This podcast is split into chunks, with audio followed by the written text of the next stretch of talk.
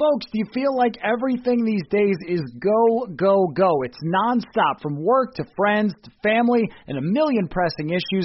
Sometimes you just need to take a play off and hit the reset button. That's when you reach for a Coors Light. It's made to chill. Hey, it's that time of year in Minnesota again to get out on the lake, go to the cabin, sit back, watch the baseball. Coors Light is the perfect refreshment to chill during these summer months. There's only one beer out there that's made to chill. The mountains on the bottle bottles and cans turn blue when your beer is cold, and that way you know it's time to chill. Hit that reset button with some mountain cold refreshment. Coors Light is cold lagered, cold filtered, and cold packaged. It's literally made to chill. It's crisp and refreshing as the Colorado Rockies. Coors Light is the one you should choose when you need to unwind, when you want to hit the reset button Reach for the beer that is made to chill. Get Coors Light in the new look delivered straight to your door with Drizly or Instacart. Coors Brewing Company, Golden, Colorado, and as always, celebrate. This is Greg Olsen here to tell you about my new podcast, TE1. On the show, I had a chance to talk to my fellow tight ends who have revolutionized the position from an extra lineman to a dual threat superstar. And just like my guests have changed the game, this year, NFL Sunday NFLSundayTicket.tv is revolutionizing your NFL viewing experience. Stream all the live out-of-market NFL games every Sunday on your favorite devices and never miss a moment from your favorite players.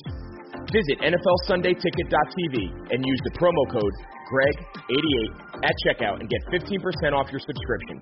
That's NFLSundayTicket.tv and the promo code GREG88.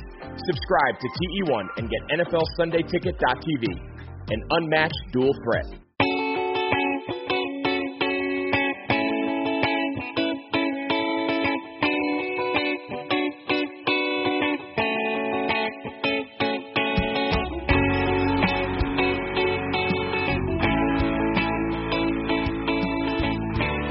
Welcome to another episode of Purple Insider. Matthew Coller here, and joining me, Minnesota Vikings beat reporter for the Star Tribune, Andrew Krammer. Andrew, you and I just walked out of an empty U.S. Bank Stadium that had pumped in crowd noise for a scrimmage, and you know what? It was actually really insightful and kind of exciting to watch, and I'm not even being sarcastic. We learned a lot. It was the closest thing to football we've seen, um, if, if only because you had the scoreboard, the stadium, the lights, and the sounds uh, the fake sounds. It, it was, yeah, it was the closest thing to football we've seen in some time. And they didn't tackle him to the ground. They didn't risk getting too many guys injured, though we can talk about the guys who got banged up. But I feel like we learned a little bit about how they want to play certain guys. Yeah, we did. And I think that this would be indicative, unless they were really committed to the bit of throwing us off, uh, really indicative of what the starting lineup and the depth chart is going to look like. And there's some tweaks and changes to the 53. I, I put out a, hey, they've practiced 10 times 53 man roster. And after seeing this, I've already got to make some changes. So we'll get to that in just a minute. But uh, on a level of 0 to 10, and 10 is the season's over, you're totally screwed. What's the uh, panic level now getting to on Danielle Hunter not practicing again, even in this circumstance? Yeah, I would put it right at a, a solid eight, and, and it's only an eight because it's August 28th and not, let me check the calendar, not September 11th, which in two weeks right. they'll be just a couple days before they're set to play Green Bay. Um, it's just weird. It's been since August 16th. Today was the 11th straight practice. He has not put on pads at all um, because this is this period is the only time they've been allowed to play in, in pads due to these uh, restrictions and, and kind of easing them into football. Um, we haven't even seen Danielle run. Um, we haven't seen him um, work with a trainer off to the side. That would be indicative of working through some kind of an injury. Um, we've only gotten one word out of Mike Zimmer regarding it, basically, which is that it's a tweak. Um, and to our colleague Courtney Cronin at ESPN, who pointed out to Zimmer yesterday in the in the um, Zoom call, was basically saying ten straight days and it's a tweak. And he said sometimes these things take a while. And so this is either this is either a serious injury that is taking multiple weeks and then obviously longer moving forward to get over, or this is the best cover up for some kind of hold in for a guy who's pretty underpaid on his contract. Yeah, you would think though that if he was going to do a hold in, he would want that to be public in order for public pressure on the team. Like one thing that Danielle Hunter would have that Dalvin Cook does not have is if he was doing a hold in, then Vikings fans, national media, local media, everyone would be saying, come on, Vikings, why don't you make this bad contract good? We know you've got the money. We know you're going to figure out the cap space in the future because you have Rob Brzezinski and you've always done this. So pay Danielle what he's worth. That is not the case with Dalvin Cook, who basically has to just continue playing on and hope that the two sides work it out because most people feel like, or at least a large number, feel like paying a running back is very risky. No one thinks paying a 25 year old absolute beast defensive end is risky at all. And, and I think that he would have um, a lot of uh, support on his side. So I would have thought that there would be something leaked to Adam Schefter or Ian Rapoport by now if that was the case. But to your point, even just watching him walk around, there are no like little jogs to catch up with people walking in front of him or anything like that. Like he has looked like he's walking around gingerly, but that's all we have to go on because Mike Zimmer does not have to put out an injury report at this moment. He doesn't have to put it out until, like you said, the week before. And if this goes into the season, they could have the worst defensive line in the NFL if you are starting Jalen Holmes, who didn't even get sacks in college, uh, Ifeadi Odenigbo, who's older than Danielle Hunter and just started playing, Jaleel Johnson and Shamar Stephen, who are supposed to be backups this year. Uh, I mean, th- th- this is this is not what you want if you're the Vikings defensive line, which, by the way, could, if good, bail out young corners. But if not good, your young corner is going to have to be not just okay, but actually very, very good in order to have decent coverage if there's no pressure. Yeah, I, I don't think Danielle's absence is related to his contract, um, exactly for the points that you were just saying. I think, I think there's different ways to go about that. I think the Vikings would probably be a lot more amenable to making it happen, um, than, than paying a running back like Dalvin Cook.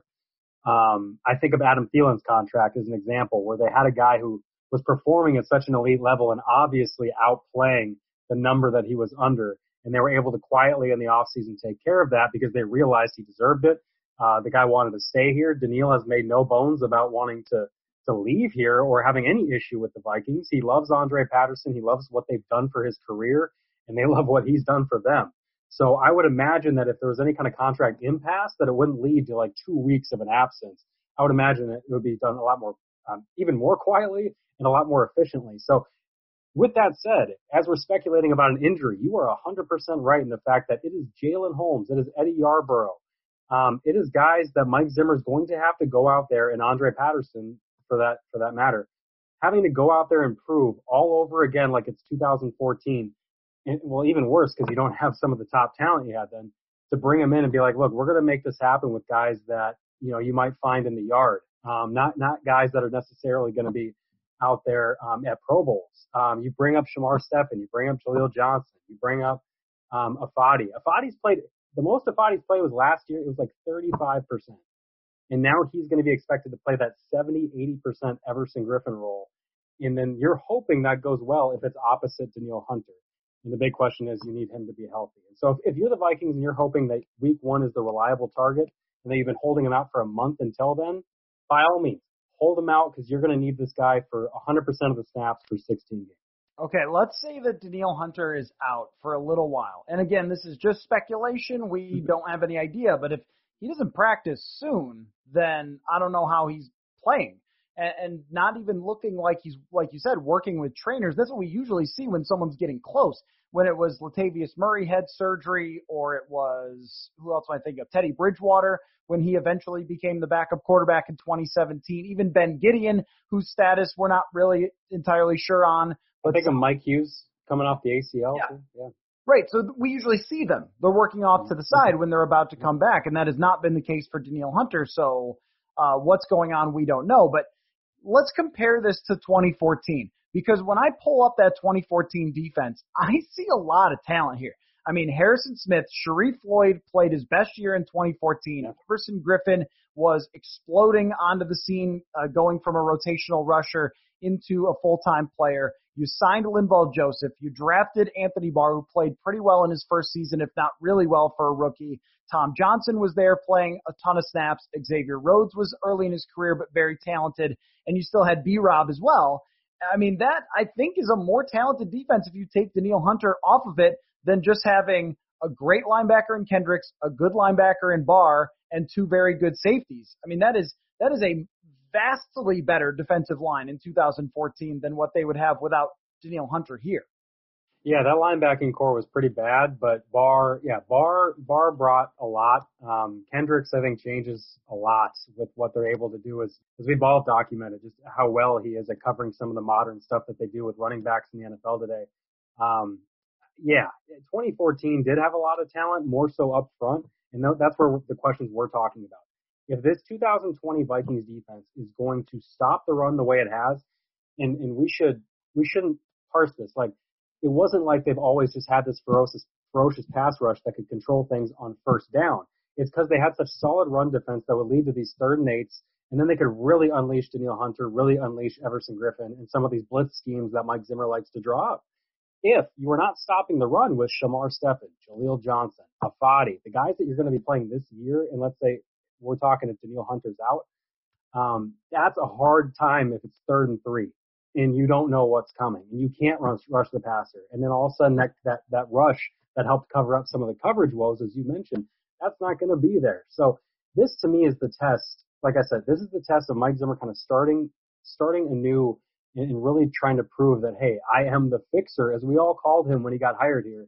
As he called himself, I think, at one point. He's he's the fixer, likes to come in here and do that. He's got to do it all over again. And that's not just with these young corners, um, which we could talk about at length uh, who we saw today, but that's that's also that defensive line. And, and to me, there's no just fixing when you don't have the talent to get after the passer or stop the run. And think about another point here. Let's transition into the cornerbacks and what we saw today. Another point here is the cornerbacks, even when they weren't playing particularly well last two years, Trae Waynes and Xavier Rhodes. Last year was disaster for Rhodes. They were still great tacklers. So if you funneled guys uh, to the outside running backs, they were getting tackled by Trae Waynes or Xavier Rhodes. They're both elite tacklers in my mind. Now we don't know. We don't know if Cam Dantzler is a rookie or Jeff Gladney is a rookie can tackle NFL players at all because we haven't seen it in training camp, and that is a far different story than trying to tackle players at TCU. Um, so the rotation continued with Jeff Gladney and Cam Dantzler, and I'm getting more of the sense, Andrew, that that's what we're going to see. We're going to see both of those guys in the season get a chance to play. And then as the season goes along, if Dantzler's better, then maybe it'll be him. If Gladney's better, maybe it will be him. Um, I'm, I'm curious if you agree or if you think one guy is ahead of the other one. You know, they really seem to have two nickel packages out there today.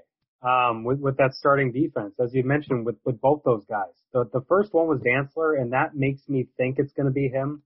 That, that when, when week one, when they're looking across from Aaron Rodgers and they need to tackle Davante Adams for the first NFL tackle of their life, potentially, um, which is quite the scenario. After by now you typically would have had four preseason games. Uh, you would have had a whole off-season OTAs anyway. Um, I think it's going to be Dantzler on the field, but that's not even. We could have a whole conversation too about Holton Hill and whether or not in the base package that guy's even ready to take on that kind of a role. But when they go into nickel, that third corner is going to be Dantzler, and then I think you're going to see Gladney mix in the slot. The second version they've got is where they leave Hughes on the outside and they bring Gladney in to play that slot role and then Dantzler's on the bench. And so I do wonder, and then Holton Hill's the guy with Hughes who are on the field the entire time. So I think that's going to be the look, and I think they'll mix that based on matchups, based on the personnel, how they feel about the, the, the game going into Sunday. Um, I'm really excited to see what Dantzler can do as a boundary corner because he's got such length. He, he can bring maybe a little of what Xavier Rhodes got you when he was good, in terms of being able to body up against some of these taller guys. Look, everybody talks about Jeff Gladney shadowing guys.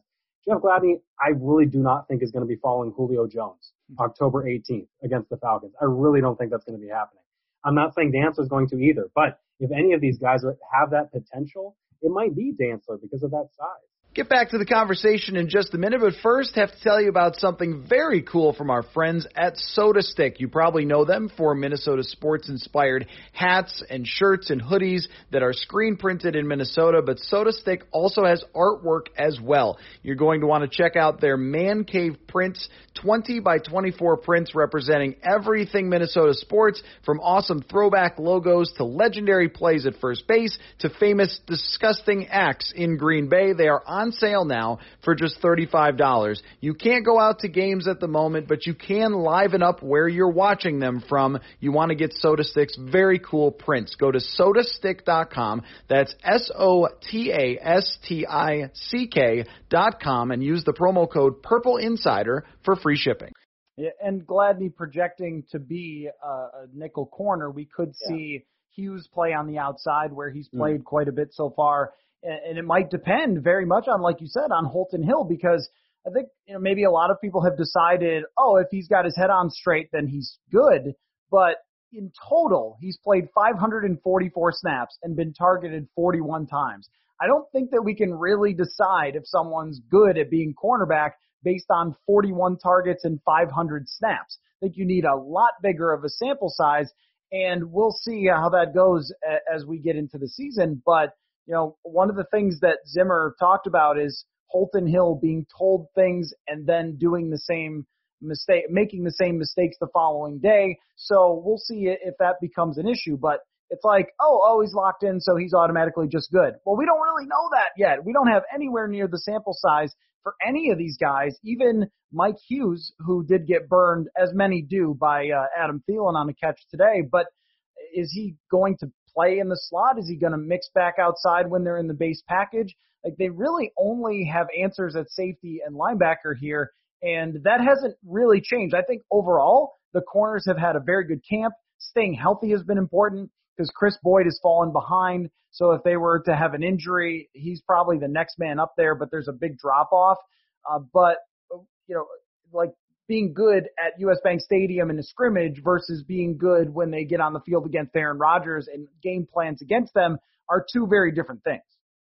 And there's so many things too with corners um, transitioning to the NFL. I mean, as we know about penalties, the officiating in the NFL, and tackling. You brought up a good one with that because the Vikings have been so good at at at that. Their secondary, especially.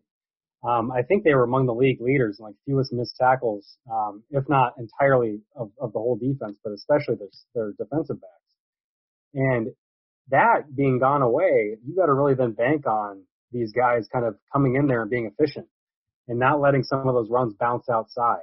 And that's kind of what they were so good at doing was kind of forcing everything back into the middle, everything back into the middle, where they would get multiple guys to tackle people. So no preseason, no live tackling outside of some special teams drills in camp.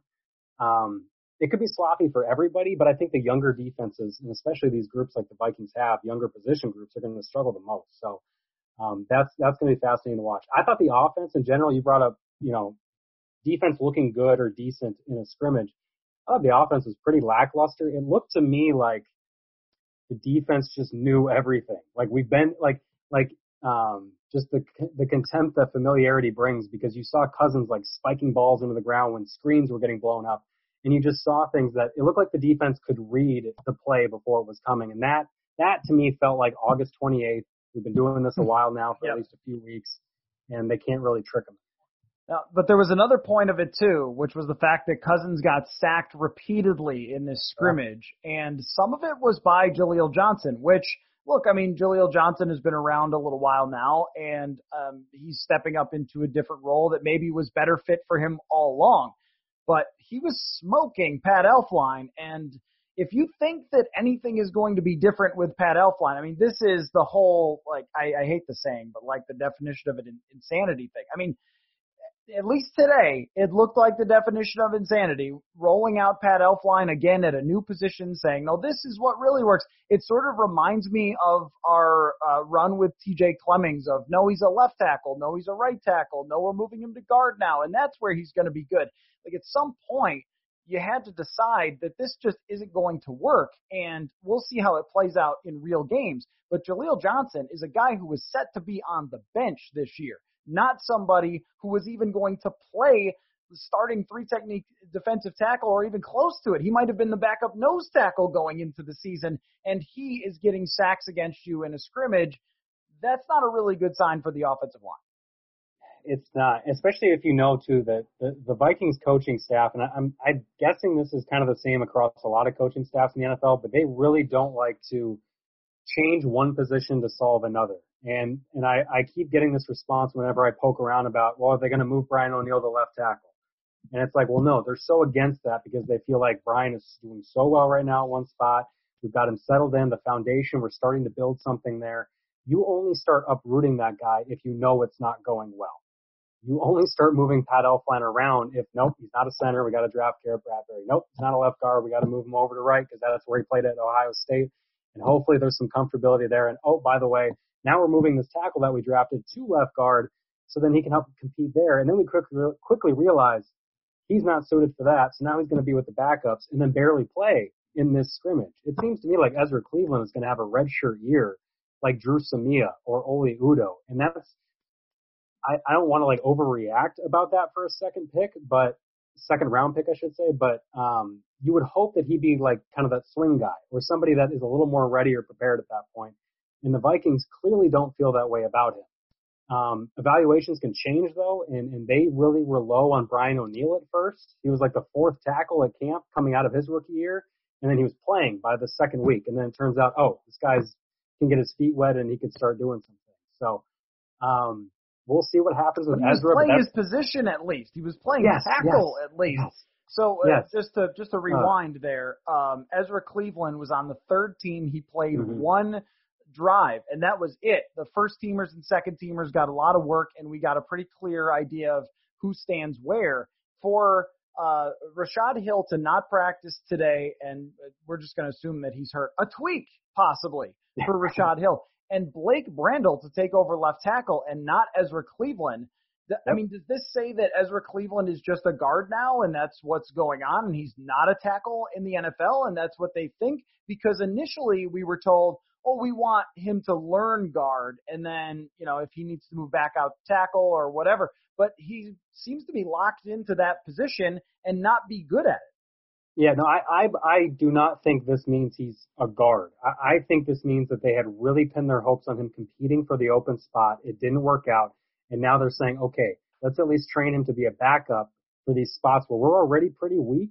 And if somebody goes down, we're assuming it's Aviant that's going to step in, but he's had an injury history. If it's not him, then it's going to be Ezra. And so Ezra's not that far from playing. And, and with Rashad too, I would assume in the regular season, if Rashad goes down, and then all of a sudden they go to game day and need a swing tackle, I assume it's going to be Ezra Cleveland because it's not going to be Blake Brandel. It's it's just it can't. Right. Yeah.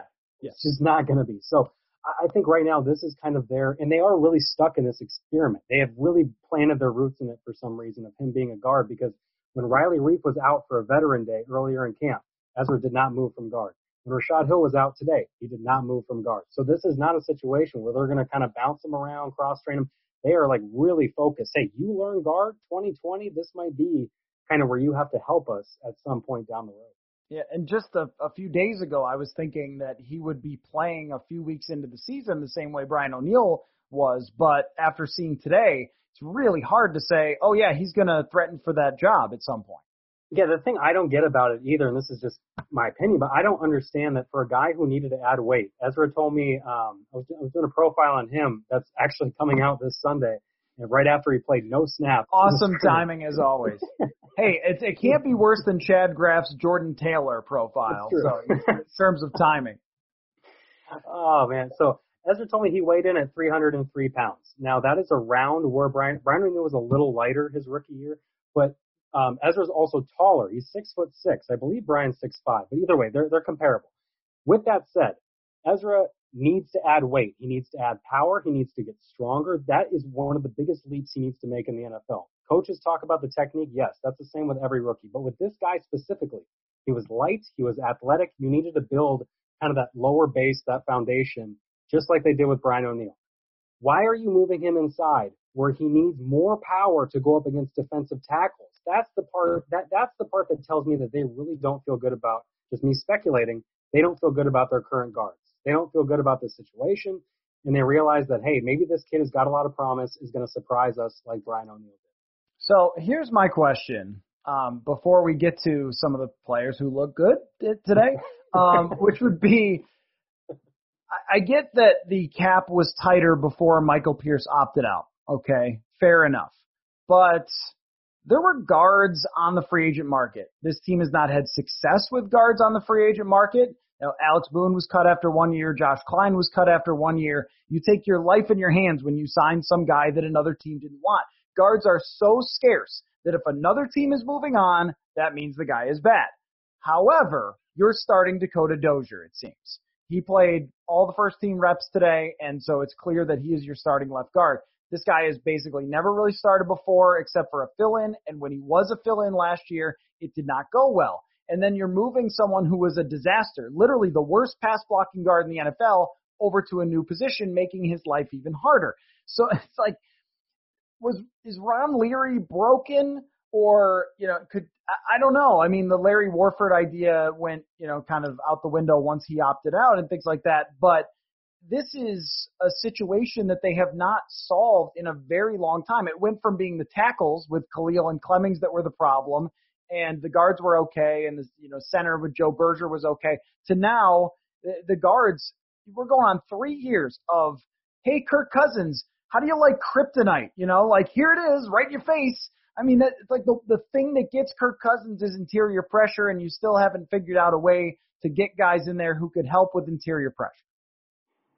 The only way I I can reckon this is they firmly believe that their scheme can lift up and is greater than the sum of the parts, is greater than all the players they have on the offensive line. That the money, because as you just mentioned, yeah, the guards are so hard to come by which means their free agent costs are generally astronomical. Generally, what you're going to pay for an interior offensive lineman on the open market, like what they paid at tackle with Riley Reiff, is overpaying. You have to overpay him to get him into your building just to get him to switch teams. And so because of that, you're going to be apprehensive. The Vikings don't take risks on outside guys. They just don't, they don't do it. Michael Pierce is the kind of guy that they had a connection to through a, defensive line coach that they hired. Um, they, they, they knew him a little bit. Um, I, they're not a team that generally jumps out if there's a risk on a guy to just give him a bunch of money to come in and fix a spot. And it's clear to me, nose tackle, for instance, is one of those spots that they want to invest money in because they think the player matters. Offensive line clearly is not one of those spots. They clearly don't think making one of the five links of the chain stronger is all of a sudden going to lift them into a Super Bowl team. To me, it is clearly coming down to they think Gary Kubiak's scheme play action bootlegs, getting Kirk on the move, all the stuff we all talk about ad nauseum.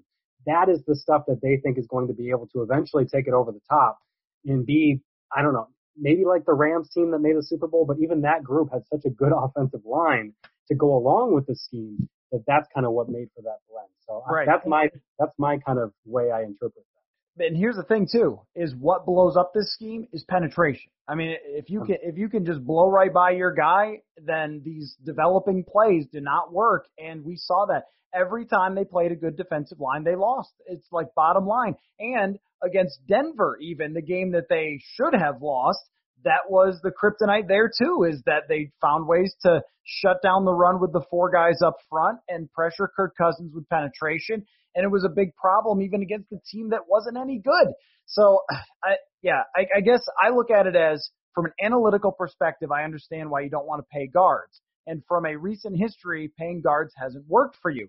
Another thing that hasn't worked is let's move this guy to this position. Let's move this guy to that position. Let's bring this guy off the bench and make him the starter. Like these things have not really worked very well for them, and it's hard to see it being a whole lot better than last year. The saving grace is only that the tackles are pretty good, and Brian O'Neill is is flat out great. So maybe you hope that Garrett Bradbury can save your butt by getting a lot better against some teams that play three four and a nose right over the center. But I don't have a whole lot of confidence that he suddenly becomes, you know, this unbelievable pass blocker either.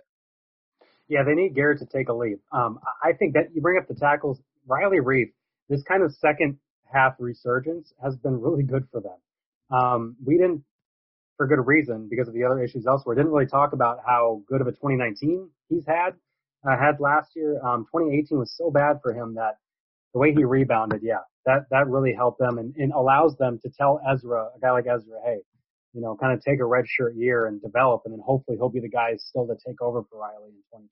And, and the key point about Riley Reiff, Gary, uh, Gary Kubiak's system can only do so much for you though. When you have to be in straight drop back pass like he did in 2018, Reiff got killed.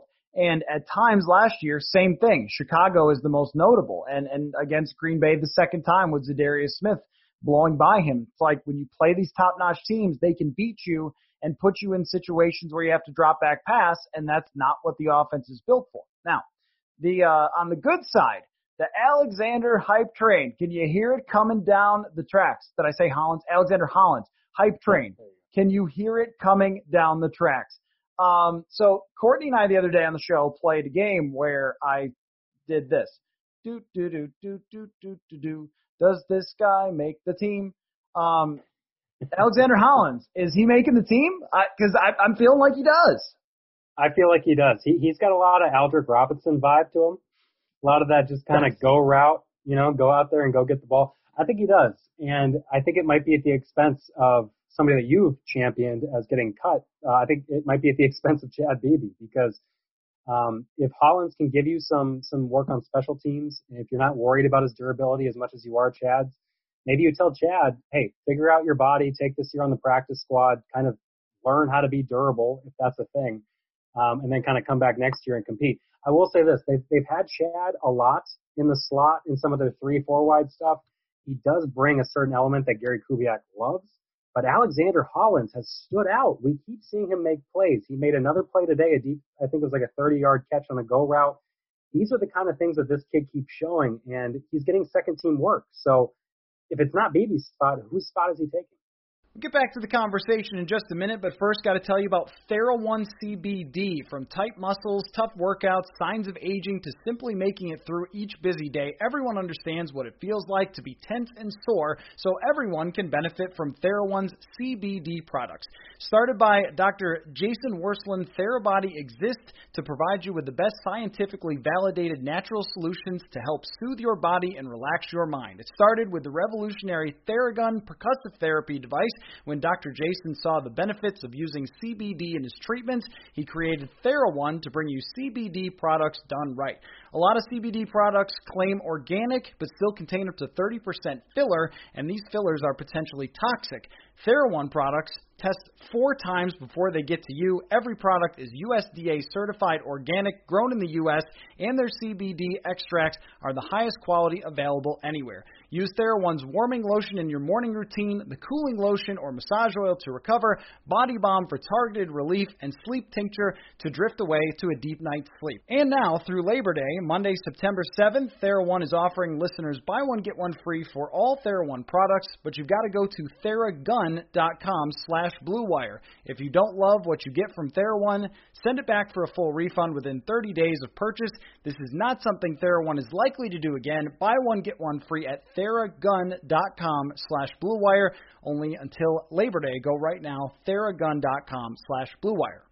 Sunday, Sunday, Sundays are coming back in the NFL with NFL Sunday Ticket.tv. You can stream every live out of market NFL game and every Sunday afternoon on your favorite devices, plus Red Zone and DirecTV Fantasy Zone channels. Never miss your favorite team and favorite players. No matter where you live, NFL Sunday Ticket.tv is your key to the most glorious Sundays ever. Use the promo code BLUEWIRE at checkout to get 15% off your subscription. Visit NFLSundayTicket.tv and use promo code BLUEWIRE. So is it Tajae Sharpe who is the definition of like think about it from a video game perspective. If you are a Madden player, Tajae Sharpe has like 68 everything. It's like 68 speed, 68 hands, 68, you know, uh, whatever they have now, a million different things. But it's just that there isn't a particular skill that Tajae Sharpe has where you say you have to work him into the lineup because he can do blank. Alexander Hollins, the deep threat. Imagine, imagine it being a, a really good compliment, but it is for him considering where he came from. Being like, dude, you're just like Aldrick Robinson, but it's but Aldrick it Robinson, but he caught yeah. touchdowns for this team. So you know, I, I mean, Hollins has this ability to get open deep and make plays on the ball. Tajae Sharpe just doesn't have one thing that makes him stand out where you'd say you got to keep him around.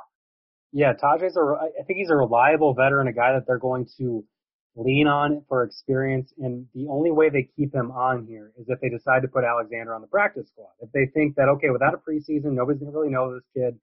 We'll just be able to sneak him on the practice squad and then we'll keep Tajae for depth. Because you're right. Tajae's, I'm trying to think of an example that was formerly on this team, but yeah, he's not the kind of guy that's going to um, shake a guy to get open. He's not, you know, he's going to win with some subtly decent route running. He's going to be reliable at, at times, and that's not going to win you games. That's also not going to be the long-term vision for a young team. If Alexander Hollins is the guy that you think can kind of grow into that deep threat that then sticks with this team, sticks with this group, you got to keep him. And yeah, I don't see how they. The only way I see them talking themselves into Sharpe is if you're really not sold on Thielen, Bisi, Jefferson being your contributing three. If you're not sold on those guys giving you it for 16 games, then yeah, then you're worried about needing to replace one of them. Then you keep a guy like Sharpe. But if you're not, move on from him. Think they should. But if Jefferson isn't the number three receiver this year, which it looks like he's going to be, but if he does, isn't that at very least or even oh. more than that, then you've got a problem. I mean, like I never judge guys on their rookie season completely, but with Laquan Treadwell, it's like one catch, I'm going to judge you completely. And the same thing with if we have to keep Chad Beebe around or Tajae Sharpe around because you're not ready enough halfway through the season or we don't think you're going to be, then that's not really a, a great situation for them. Now, I'm not saying that that's going to happen, but um, the the receiver group will be interesting. Uh, another thing that stood out, KJ Osborn taking all the returning for kick returning and then some of the punt returning as well. Um, I think he's making it now. Like I didn't have him on my initial 53, but they didn't use Ameer Abdullah back for the kick returner or anybody else for that matter. It was KJ Osborn the entire day. That says to me he's getting the Marcus Sherels position. I'm wondering how they're going to keep Ameer Abdullah on the team. And and you bring up Abdullah because he was the kick returner, obviously. He's a third down back. He can do some things on special teams, but generally you want the ball in his hand in the open field. If he's not giving you that on special teams, do you keep a sixth receiver and have it be KJ Osborn and then only keep four running backs? And that's including CJ Ham. Mm-hmm. So I'm gonna say yes. I'm gonna say that's what yeah. they do. And that now that you can put veterans on the practice squad, I think that's where Chad Beebe and Ameer Abdullah end up. Yeah, did, is there a limit on the number of veterans you can put on there? There is, I and I think it's six. I think. Okay. Uh, I would have to double check, but um, you can. But they, they won't. Veterans. Yeah, they won't. Now. They won't have that problem because there's not six veterans they're going to cut. They they have such a young young team. Um, but yeah, that's that's the way I think the numbers game might have to shift because you need guys to contribute on those special teams. And if Ameer's not going to do it, and you think KJ is the next guy, especially a punt returner where they've struggled so much, and kick returner nowadays, it, that position just does not matter as much. The Vikings had among the fewest kick returns last year. They had among the most touchbacks last year. The Vikings punted on the entire play on kickoff, kickoff return last year. They didn't even try. Yep. So yep. with that said, I think if if KJ's that kick, that punt returner, I just don't know how you keep Ameer and how you keep five running backs. Jake Browning, how about that? He's looked pretty good in camp and, and good today, running with the twos, which I thought was notable that he and Sean Mannion were going back and forth. That doesn't mean they're getting rid of Sean Mannion, but I think that it means that Jake Browning maybe 2021 is your backup quarterback. I think they know what they have in Sean Mannion. This is one of those things where you just you didn't even need to give Sean maybe as many reps as they did, just because Sean is going to give you what he's going to give you. He's going to be the guy that knows the offense inside and out, but is going to be physically limited and is not going to be um, the game winner. You know, he's going to be reliable. Um, so I think Jake Browning. What was Mike Zimmer's quote after they signed him out of Washington? It was, "This kid does nothing but win. All he does is win," or something like that. And it's because he didn't do a whole lot of Washington outside of one year with John Ross, but he did win a lot of games. And so if he's got kind of that I, I'm afraid to call it a Kyle Sloter element, oh. but if he's if he can step into there and at least perform in these kind of situations they try to make into games, because we haven't seen this kid in a game yet, so we need to pop, pump the brakes. But that that then could maybe lend you to believe, hey, they like what they see so far, they want to see more.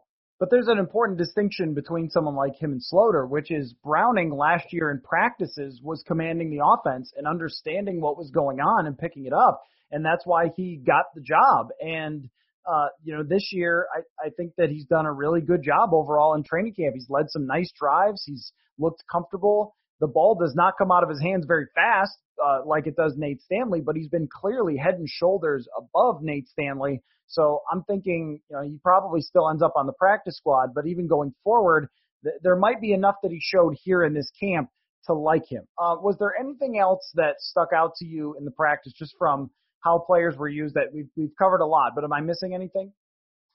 Um, I guess I would just say we didn't see a whole lot from Dalvin Cook, but the few runs that he did put out there, I, don't know, I was impressed by. I'm always impressed when Dalvin Cook. You start seeing him in some more full speed stuff, and this guy is just electric. He looks healthy, he looks fine.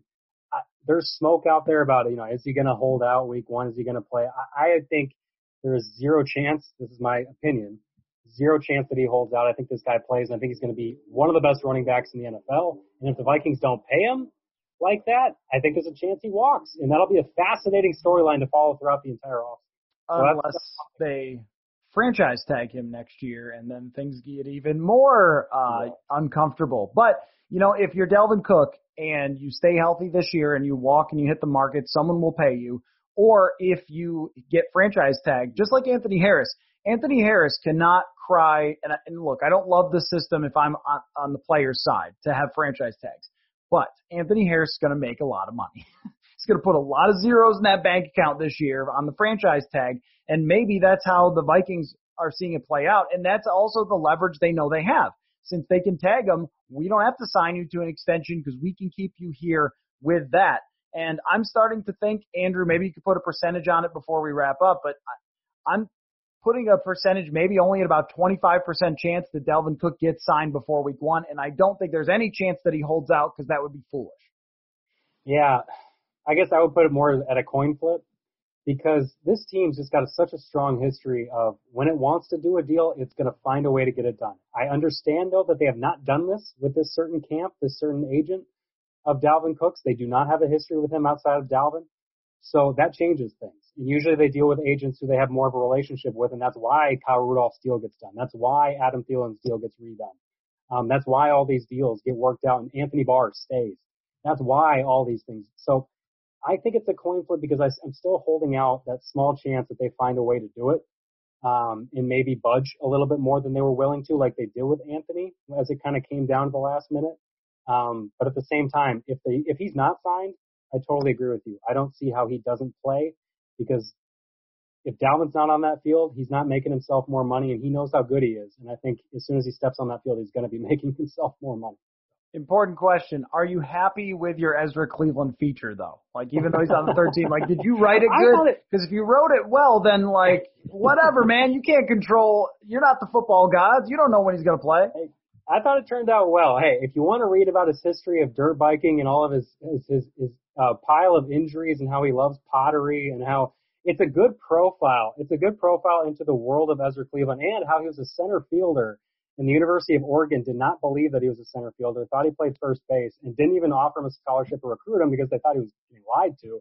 In terms of no, he's if you look into it, he's a center fielder, and that's why he's so athletic and great at what he does. But anyway, I thought it turned out all right. It's just it sounds like he's not going to do much this year. Here's what you do when he's got the starting left tackle job next year. You go back and tweet it out, and you say, "See my story at uh, this link." So right. With that language too. Yeah. Exactly to a T. Uh, Andrew, great stuff as always. Awesome to uh, watch some real football with you and break it down.